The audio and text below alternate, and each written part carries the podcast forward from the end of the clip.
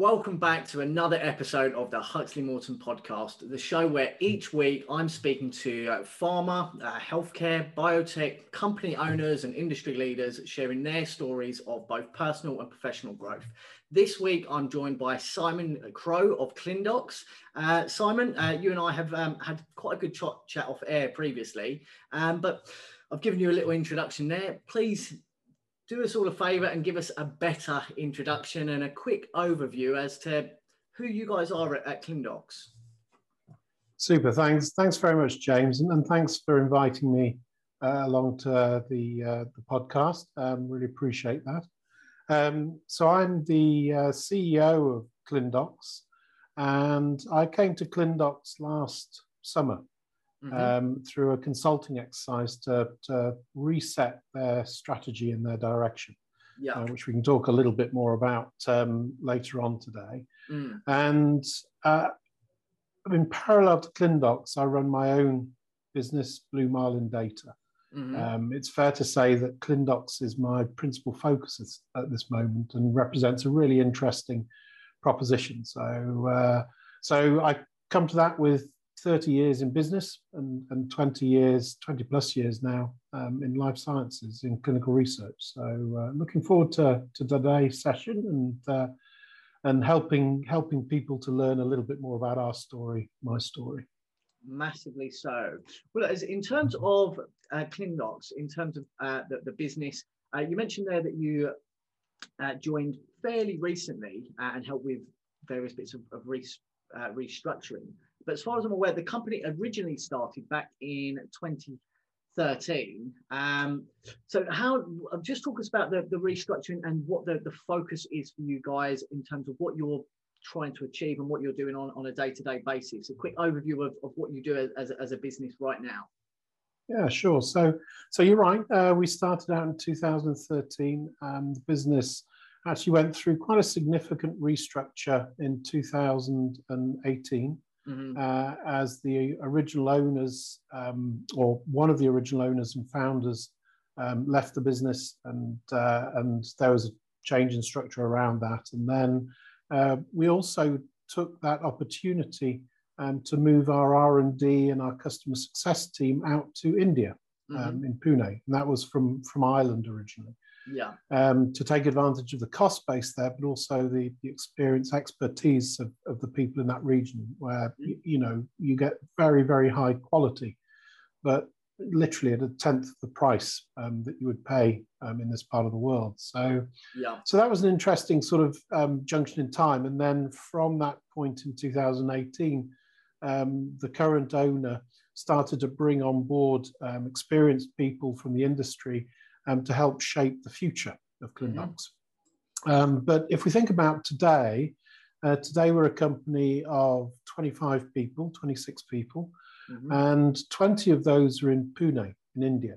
Wow. Um, and there we um, do our research and development for the product, um, which is a SaaS based uh, clinical research, e clinical software solution for collecting data um, in clinical trials. And um, we also uh, do a lot of our delivery onboarding of customers who want to use our products um, through our customer success team in India. Mm-hmm. Uh, and we have a sales marketing function there, um, quality assurance and, and finance. Sure. And then here in Europe, um, we have the owner, um, we have um, a couple of investors, and uh, we have our executive um, commercial team. So myself, I'm located in uh, Ireland. I'm in the south of Ireland, and uh, we ha- then have a commercial director who's in the UK uh, and a head of global sales who spends his time between the UK, um, mainland London, and uh, and a nice place in Northern Ireland. Um, so, so with with that structure, um, what we're doing is we're delivering to our customers um, a SaaS-based e-clinical solution, and and within that we have electronic data capture, we have coding capabilities, randomization, say, uh, and ePro tools. EDC side of things, you guys are the developer of the CRF Web EDC application uh, that is, I guess, helping to, to change the way that yeah, CROs, med device companies, I guess just work with all of their clinical data as, as far as I understand. That, that's absolutely right. I mean, that, that's it in a nutshell. Mm-hmm. Absolutely. Mm-hmm. And, you know, part of, part of the, the work that I've done with Clindox is to refocus our attentions. Um, the life science sector is pretty broad. You've got the verticals of pharma, biotech, medical device, diagnostics, mm-hmm. uh, nutraceuticals, um, and uh, animal health. So those are the and di- and, and those um, represent globally a, a, huge, huge space. Um, and the pharma biotech space is pretty much saturated now with e-clinical vendors at all levels, from enterprise through mid-size down to SMEs. Yeah. Um, so it's not a great place for a young, small company like ours to play. And some of the other um, sectors, um, like animal health, nutraceuticals, academia is another space. There are dynamics there that um, you know also mean it's commercially it's it's not as attractive there is attraction there, but it's not as attractive. So for us, um, we're starting to sharpen our focus uh, every day towards the medical device sector. We still have customers in, in other areas, um, yeah. and we certainly can do work for customers um, from the other verticals. But day to day, um, you know, we're looking to continue to sort of fine tune, sharpen our offering uh, for the medical device sector. Sure, no, look, that, that makes sense. I think as you and I spoke about previously, um, you know, when you're in the world of, you know, business and, and, and predominantly sales, it's better to, to find your, your focus and concentrate on that because you try and do too much and you just end up spreading yourself too thin and none of it gets done particularly well. Um, yes. look, massively agree with, with that kind of strategy. Um, and that's, yeah, a, a great overview as to what you guys are doing, where people are based at the moment. Um, but look, before we go further and delve into uh, how you're getting on and, and plans for the future, um, etc., let's have a quick rewind as to, to how you you first got into the industry. So you said I think it was 30 years in business, 20 years in the world of life sciences. Um, but I know uh, from our conversations that that wasn't, I, I, guess, the original plan coming out of um, sort of school and, and college and, and, things. So, how did you how did you first get into the industry? You know, what was what was your background and and um, yeah, when when you started out in business, Simon? Well, I I can tell you, I have a confession. Uh, purely by mistake is the short answer. you're not. So, you know what? You're not the only one. so, so I actually, I I, uh, I did a, a a degree in um, maritime studies at college. I was a keen sailor, strong interest in the sea, and so that seemed a good idea at the time. But when yeah. I left, I wasn't convinced it was what uh, I wanted to do. So my first role was actually selling chewing gum to dentists for Wrigley's. That was my first proper job. And then I moved from back to the from sailing to, to selling chewing gum. Exactly. So uh, not a logical leap, but but it was um, it was a good foundation in sales actually. Mm. Um, and Wrigley's very professional in, in, in training me up. Yeah. And uh, from there, I moved. Was, was, that was was that in in in Europe? Because um, obviously Wrigley's is a US based company, which is where a lot of kind of our audience and our network um, are based. But you were selling that UK wide or European wide just just in UK. In fact, my sales territory ran from Lincoln in the UK um, down to Cardiff in Wales, um, and took in places like Birmingham, Wolverhampton. And I can I can safely say that anyone that wants to reach out to me um, and learn a bit more of some of the stories, um, they're very welcome to do so. Um, I was young and impressionable, and and I got an opportunity then to to move to the sailing industry, uh, mm. which is a real passion of mine and uh, I, I, ran the sales office for one of the leading clothing brands for a while, and then I mm-hmm. went out on the road for them. And then after that, um, I started to drift towards the IT sector. So you worked for the, the value added reseller, reseller channel in the enterprise resource and um, planning space. So this was ah. uh, computer systems to manage sales orders, work orders into the manufacturing process and onwards in terms of delivery and service. And uh, and I, I sold a sort of a mid-market solution um, mm-hmm. for a long time. And through that and the interest in the computing, um, I then moved over to a uh, around 2000. I moved over to a a B2B um, website design company and internet application developer. Mm-hmm. But they were doing fairly generic stuff. And they were doing some work with Stafford Miller, um, which later I think became part of GSK. Uh-huh. And that was to do electronic data capture. So they developed um, uh, uh, an application suite to build out EDC ECRFs. That's how the, uh, the, dots kind of aligned. Looking looking back at that now, then. Exa- exactly, and and and through that experience, although um, there were again some, some good stories around that particular company, mm-hmm. um, I started to build out a, a, network in that space. I started to build more and more of an interest in that space, and I seemed to fit very well um, into that world. And uh, and so from there, what, I moved. What was to, it that you think perhaps enabled you to fit well into that that world at that time? Was there anything that you can you can remember that you thought, yeah, actually, this is a, this is a good fit for me? Because I guess a lot of our listeners uh, are often, you know, aspiring clinical research profession, uh, professionals may not necessarily know what is is their fit yet. What was it for yourself that made you think, okay, this this could be something here? Well, I, I, I found it I found it intellectually challenging. Um, and for me, that, that, that's important. I like to try and stretch the mind. Um, I found the, the people um, very engaging, very professional. Mm. Um, and I've, uh, what I really liked about it was that there was an, a truly global scope to the opportunity.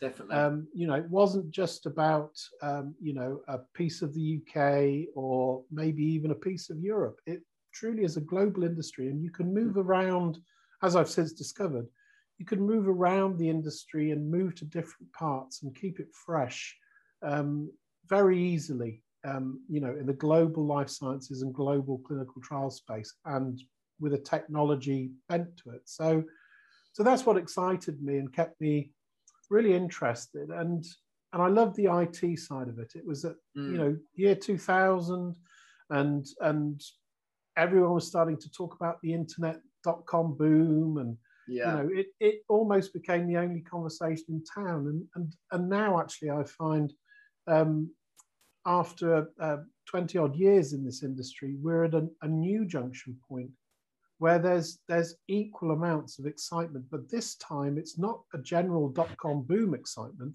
Mm. It's healthcare and IT, of which life sciences and IT sits in that. Um, so much space. innovation at the moment, isn't there? It's oh, it's, un- it's unreal. Un- unreal. It's unreal. Yeah. Um, so yeah, so I, I you know, I, having sort of been bitten by the bug, I then moved um, into the CRO space for a while. I worked with PPD. Mm-hmm. Um, and then onwards um, to a couple of other CROs. But I came back to technology um, in 2016 with Medidata. Mm-hmm. And then um, uh, there, I looked after their sort of CRO community across Europe, Middle East, Russia, India, um, and Africa. Yeah, wow. And and then onwards um, um, to Medrio, Castor, and and you know all the time building up experiences, building up knowledge of the market, building up you know a contact network, mm-hmm. and understanding some of the the strange dynamics of this marketplace it's not obvious to many people. It, it still, still doesn't have um, a, a solid structure for tech sales like the one that I experienced in the ERP space. Mm-hmm. There, you know, the concept of a value-added reseller was absolutely nailed to the floor.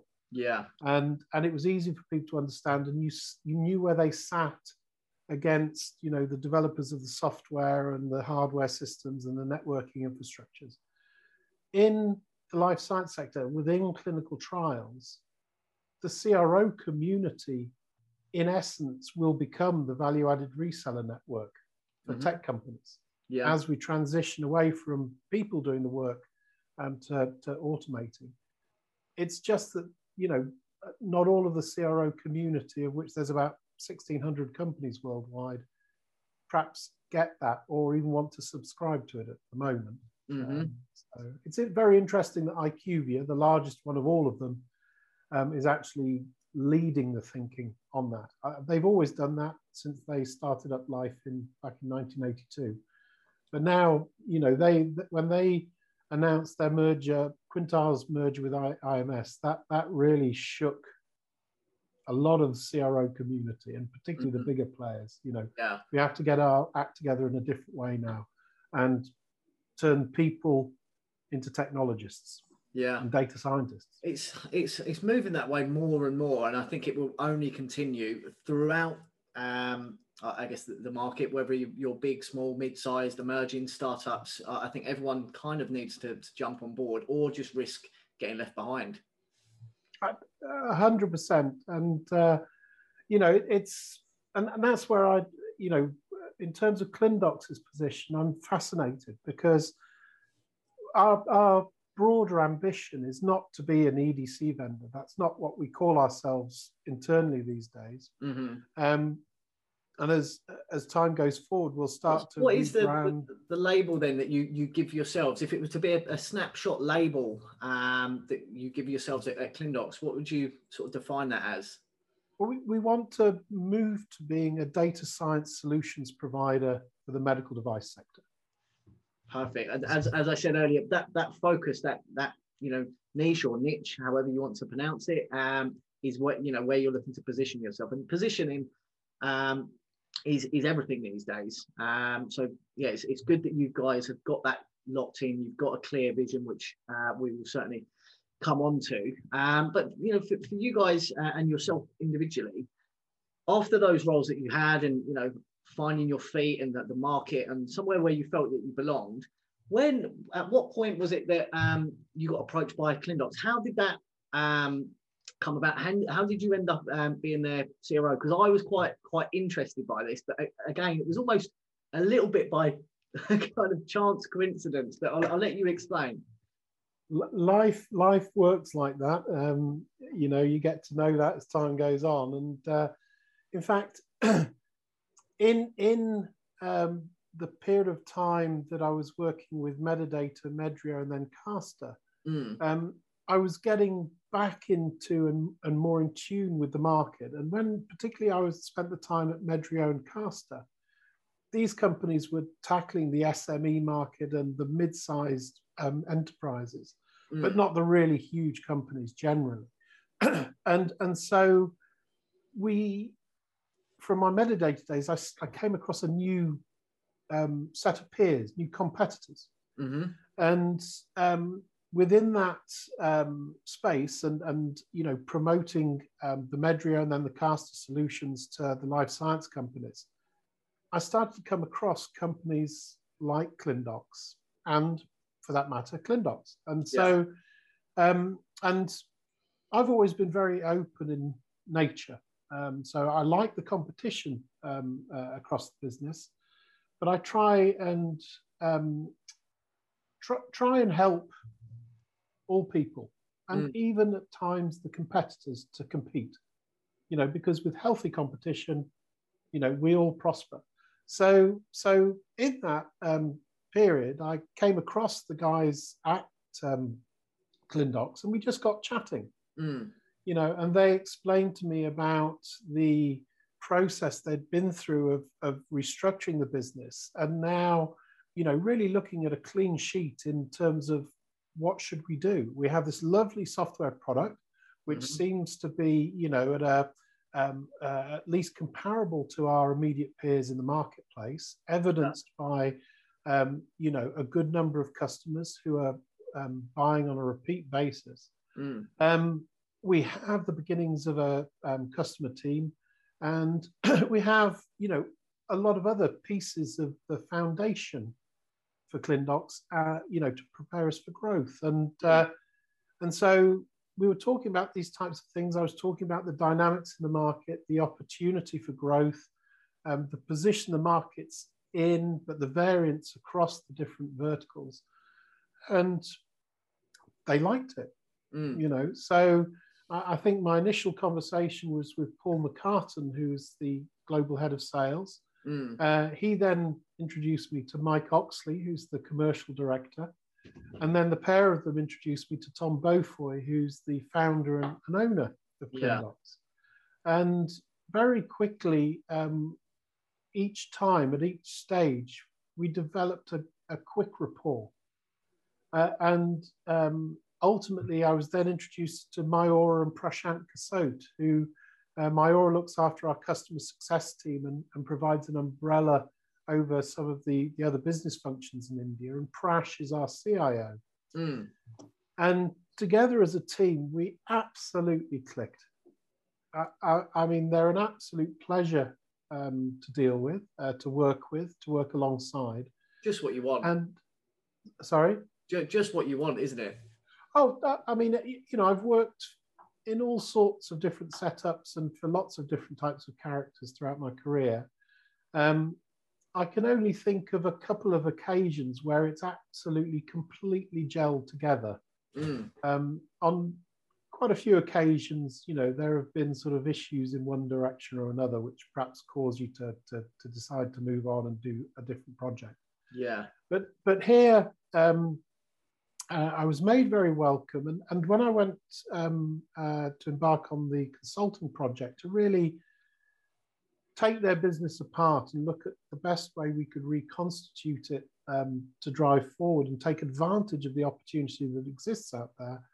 Um, again, there was an openness and a willing to, willingness to cooperate, which you know I've only come across on a few occasions mm. in my mm. career, and that really um, convinced me that this this um, could be a really successful project. So so we we worked all worked hard together, and, and lots of other members of the team as well uh, got involved. But we all worked hard together last summer, and came out with this ten year plan, and then a three year plan, and mm-hmm. then a mm-hmm. one year plan. And nice. currently, we're working through the, the the first year's plan, so for 2021, and already we're close to doubling our turnover our revenue. But say, yeah, how I mean, how how's it going? You know, the impacts of the virus, um, and and just the market in, uh, uh, in general, because there's not only you guys that are innovating, everyone else will be innovating as well. So yeah, how how are things um, going for you guys at the moment? It sounds sounds well by the um, comments there. It, it is well, um, but you know, I, I, think your audience probably would appreciate some candor as well. Um, it's been very interesting. So, in the, in the specific context of COVID 19, on a personal note, COVID 19 has been extremely good to me. So, it allowed me to set up my own uh, consulting business, Blue Marlin Data, mm-hmm. and it allowed me to participate and, and then engage with the team at Clindox and build out a plan which everyone sort of bought into and is now executing.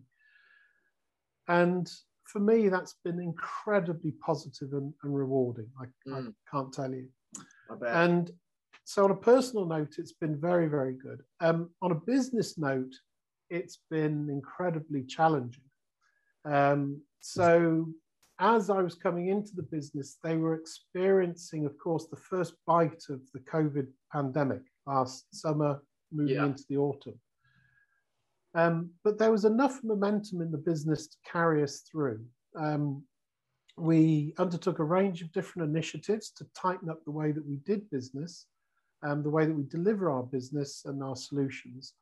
And that also helped to start to insulate us um, from risk. Um, and that's been successfully carried on through um, uh, into the first quarter of this year. But in April, um, we then um, experienced this new um, second wave in India. Mm. I was going to, yeah, perhaps drill into that because, yeah, with a lot of your staff based over there, and it's yeah everywhere in the news about India, uh, the situation at the moment. Just how much of that has been a, a, challenge, and how you've you've dealt with it, just on a, on a professional note, but also personally as well. Well, I, I can tell you that um, first of all, my my heart goes out to the Indian people mm. um, to observe what's going on there from a distance, but to have a strong connection with a group of people and their families in India at this very moment in time. Yeah, is quite challenging. They're, they're in a very, very difficult position. So, so what we've tried to do is we've tried to be as compassionate in their situation as mm-hmm. we can, and, but also to, to continue to try and drive our initiatives. But with the current um, situation, um, even just a couple of weeks ago, we had a situation where a large number of our staff were either COVID positive or had a number of members of their family family as COVID positive. Hmm. And, and we I'm had to put they're, on. They're, they're, they're remote at the moment, right? They so are working not, remotely. They're not in an office or. Yeah, so we, we have an office in Pune, um, but um, each time that the COVID pandemic has sort of struck, mm. we've moved to a remote working model. And yeah. that worked very well for us last year, Q4 particularly. And the, the team responded beautifully to, to collaborating like that. And in fact, it was almost seamless. We didn't notice we were able to push our business along, deliver customer projects. Yeah. There was very little disruption at all. Um, this time around, what we've learned is that even when the staff are sent home and work from home, there is equal amount of risk as they are to working in an office. Wow. Which is an interesting dynamic, I can tell you. Yeah. Um, so, so that what, has meant that. Um, why do you think you know, that is out of interest, Simon? I'm just just wondering because yeah, if they're at home like what we have been, I guess in the UK or for our audience uh, in the states, you know, you kind of you're isolated to an extent. So, have they given you a bit of an insight as to the the additional challenges that they've faced, or um, oh yes, I mean, insight, you know, I'm, I'm I'm interested to follow this, you know, around the world from my side of things, but absolutely no, I mean, you know, it's it's very practical things. So, so a lot of our colleagues um, would be living in sort of apartment blocks or complexes. So mm. there's a lot of contact, a lot of people. I see. And and India, um, there's a lot of paperwork as well that mm. goes with everything. Um, so a lot of bureaucracy to tackle around maintaining safety or achieving safety. Yeah. Um, challenges with things like Wi-Fi. Um, so we take it for granted, relatively speaking, that we can have a nice Zoom meeting. It's totally uninterrupted. Sometimes. Um, exactly, and uh, but you know they're facing things like power outages. Mm. Um, you know, so there's there's there's a lot of challenges like that and then uh, you know there's some very personal stories um, probably not appropriate to to share on the podcast today but mm. but you know there have been one or two very very sad situations uh, for our staff thankfully none of our staff have, have, have got into really big problems but mm. you know hmm. close family members have and and so you know it really touches the day-to-day working of the business mm. and what what I admire incredibly about our team in India is their resilience. They are amazing, I can't tell you. So there's not a single complaint about their situation. Wow. And what I often have to do in my, manage, my management meetings is ask them to stop working so damn hard.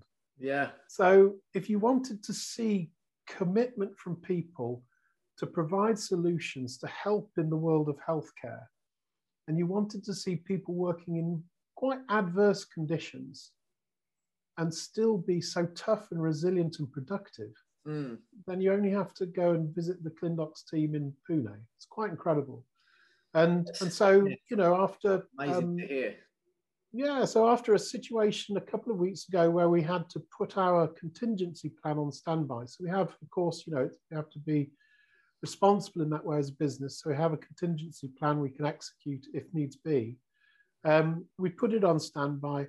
I can say, you know, thankfully that now we're, we're back out of that. We 99% of our staff uh, are all healthy, happy, and, and working hard. Mm. we just have a couple of people that are poorly at the moment, but you know they're not too poorly. So, so we're in, we're in really good shape. Um, and like I say, we, we have a contingency plan in case it it does deteriorate, you know, mm. to a very critical level. But uh, I can tell you, doing all of that remotely. So um, one of the strangest things is I've been CEO now of the business since uh, December of last year, and I've been engaged with the business since June of um, last year. Mm. Um, I've not actually had a chance to visit our Pune office yet, of course. Mm. Um, in fact, I've done most of my work from this desk. Uh, and that in its own right has been a, a challenge of communication. Um, one of the things that exists is, you know, there is a cultural difference between India and uh, and Europeans. Yeah. And you need to. One of the things that we've needed to learn to do as a, a management team is is factor that in. You know, so that they're happy and they're doing the work that they can do, and we're happy and we're doing the work we can do. Mm. Um, and that's that's that's been quite interesting to to work upon um, when you don't have the opportunity to go and shake their hand and give them a, you know, give them a hug and say, "Jesus, lads," you know. Yeah.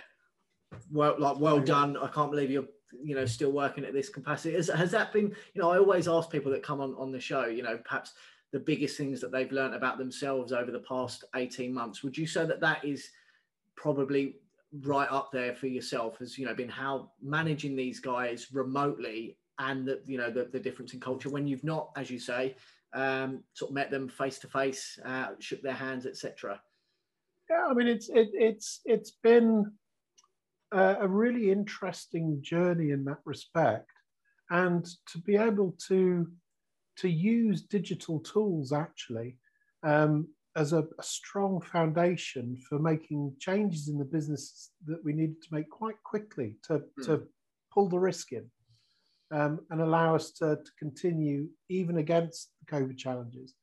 Um, and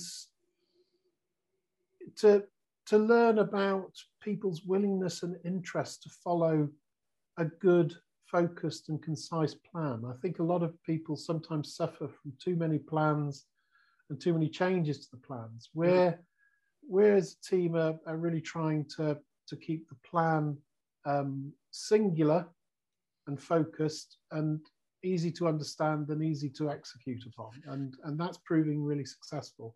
Well, I'm a, um, I'm a um, big believer in that. If when you know, certainly as a CEO or a leader, manager, whoever you are in a business, if you've got people that you know fall under your control and uh, you're having to lead, you know, you want everyone to buy into that same vision, don't you? Uh, and once you've got that and that sense of unity, uh, then you kind of just get that uh, mentality of look, you know, it's us against the world. We can, we can, we can do this, and that is where, you know, no doubt your guys over in India who have been facing these adverse um, conditions have continued to, to perform, even despite your efforts to try and get them to calm down a little bit.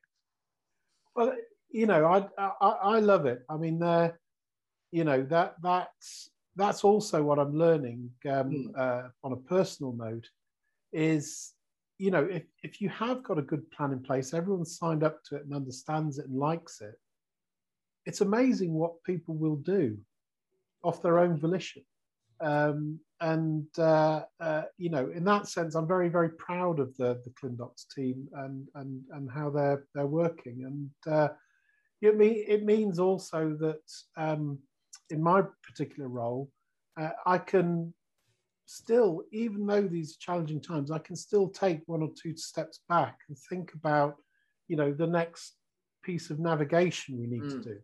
How do we need to get through all of this and, and, get to the next step or next place we want to get to? And uh, so that that's really helpful as well. And um, uh, what, but is that? You know, what are your plans? Um, yeah, both personally and for for Clindox moving forward as we sort of move through 2021 as the, the world of pharma and biotech emerges and perhaps innovates even more what you know what's you mentioned the the 10 year plan the three year plan the one year plan what's what's the next kind of six to 12 months looking like for you guys um, is it going to be uh, I guess you know certainly the European team. Uh, I know from next Monday it is return to offices, as um, the government are saying. Is that the plan? Uh, I mean, how are you? How are you, what you know? What's in store for you guys?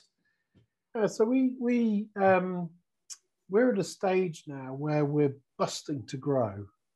so, so So um, we've started a process in, in recent weeks um, to look at um, the next round of raising finance. Mm-hmm. Um, and that first that first round will be about um, rounding off what I call the foundation of the business. Mm-hmm. So rounding out on our uh, approach to delivering our solutions, to building our solutions, to maintaining quality across the business, yeah, to running the administrative functions in the background, the finances, etc. Mm-hmm. So we've still got some work to do around that.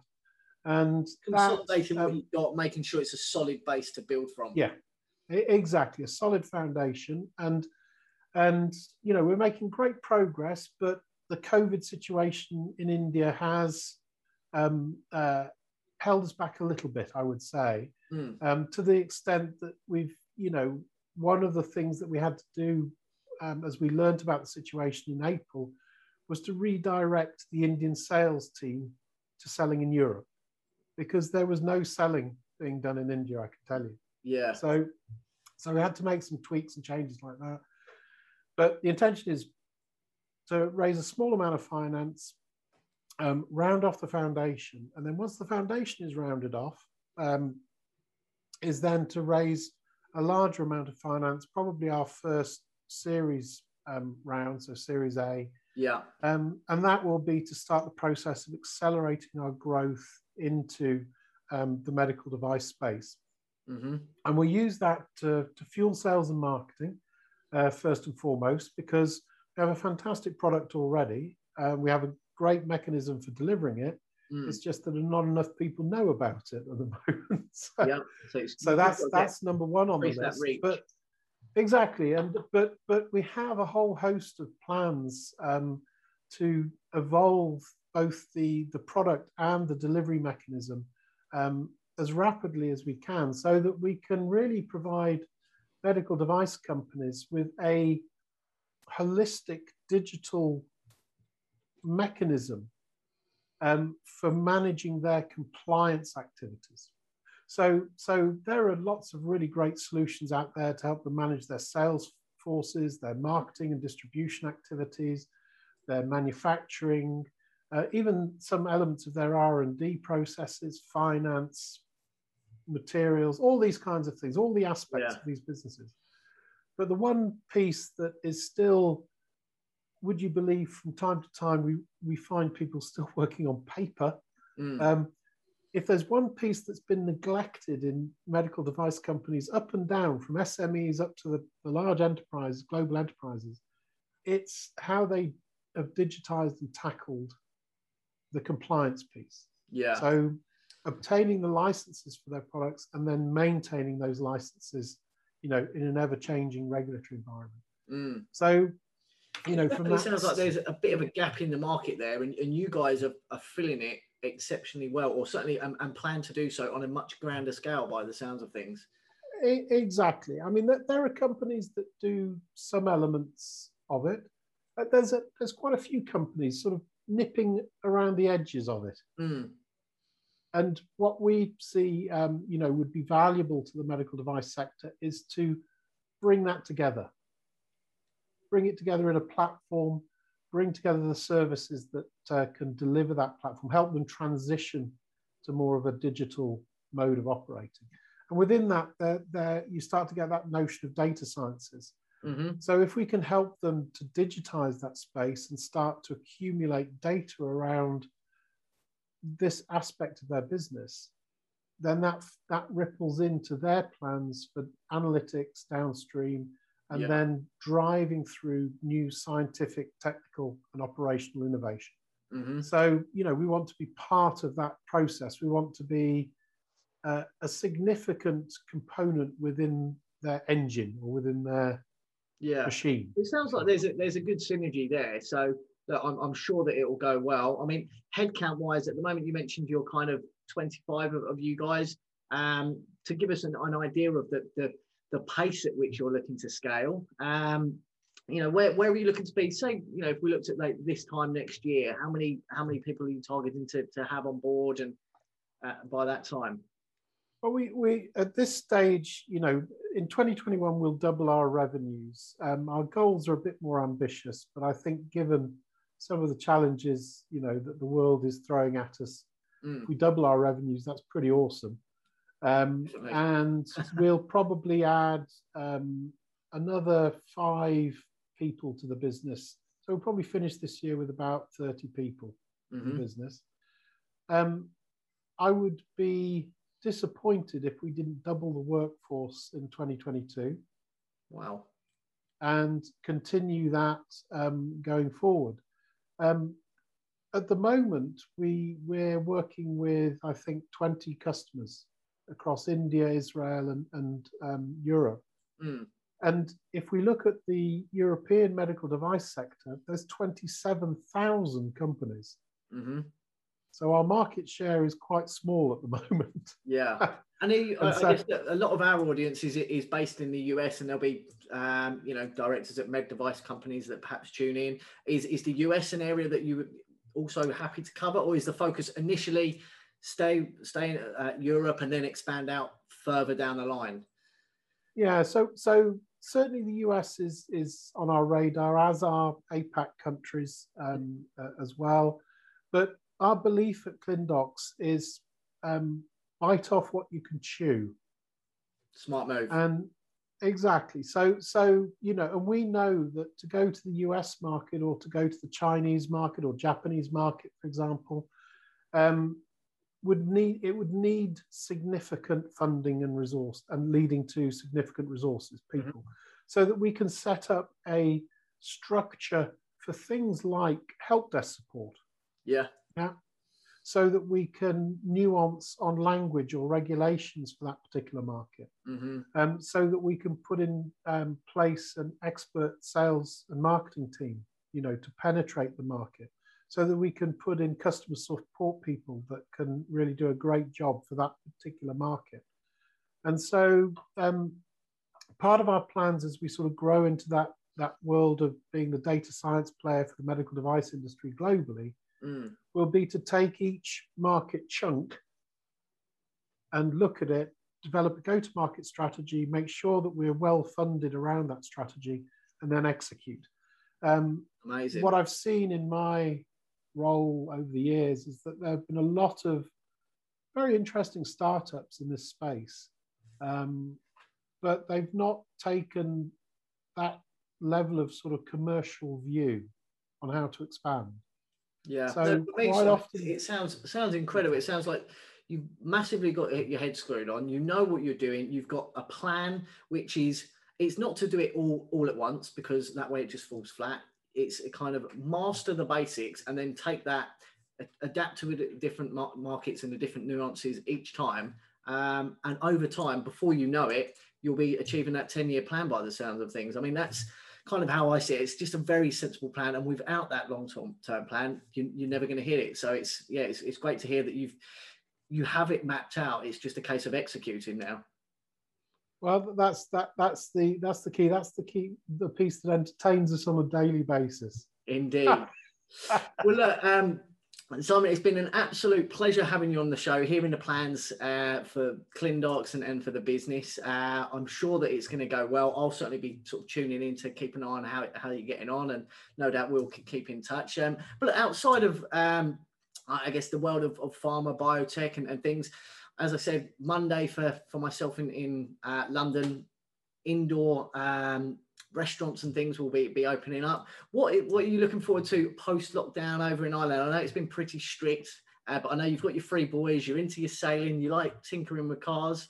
What, um, what are you looking forward to outside of um, the world of, of work?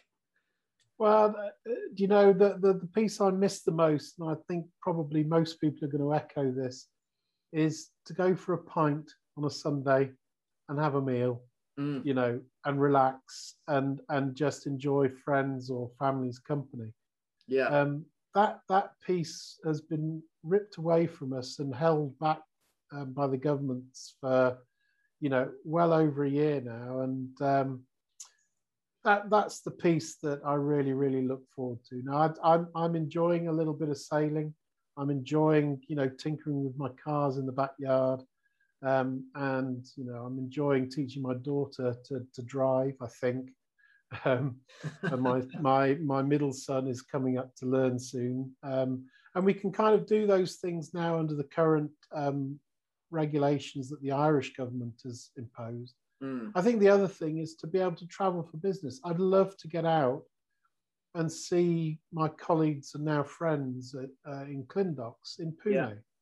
Um, you know, these people um, deserve attention because they've certainly, you know, through, you know, as I've explained, through thick and thin, they they've performed, and and I would like to go and personally thank them for that.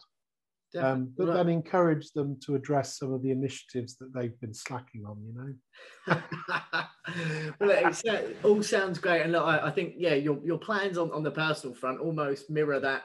You know, in terms of your thought process on on the business front, it's it's about you know simplicity, doing the basics, and that is the, the key to, to life and, and success in general. I think so. Um, Absolutely. Yeah, I think it's um, been an absolute pleasure having you on the show. So thanks again for joining us. And look, for anyone that wants to reach out to you, uh, I'm assuming that I'll share links to, to your website. But is there yeah. sort of anything else that you'd like to add before we um, let you get off to enjoy the rest of your day? Uh, you know, I'd like to thank you, James. I think this is a really super initiative that you've developed, and uh, you know, I've enjoyed many of the other um, podcasts that you've uh, published. Uh, it's a really interesting resource for people like me and, and my executive management team and other people in the business to get the perspective of different leaders across the industry and what their experience is both at a personal and uh, and at a commercial uh, and a business level. So I really appreciate that. And you know, if people have found uh, what I've been talking about interesting, they want to learn a little bit more, it's really easy. It's simon.crowe at clindox.com. Um, they can ping me and uh, you'll find me in an easy guy to, to hook up with and spend a few minutes chatting about whatever topic uh, you want to talk about. But, uh, you know, um, I'm, I'm not one of those people that uh, gets stuck in too many back to back meetings. Um, I like to keep focused on the priorities and, uh, but also give time where, where people are interested to spend it. Definitely. Well, look, great mentality. Uh, fantastic having you on the show as a guest. Uh, look, enjoy the rest of your day. Thanks very much, James, and you enjoy the rest of your day too. Cheers.